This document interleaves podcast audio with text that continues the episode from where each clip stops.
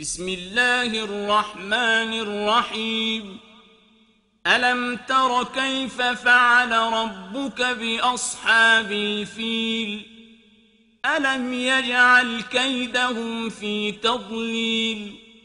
وأرسل عليهم طيرا أبابيل ترميهم بحجارة من سجيل.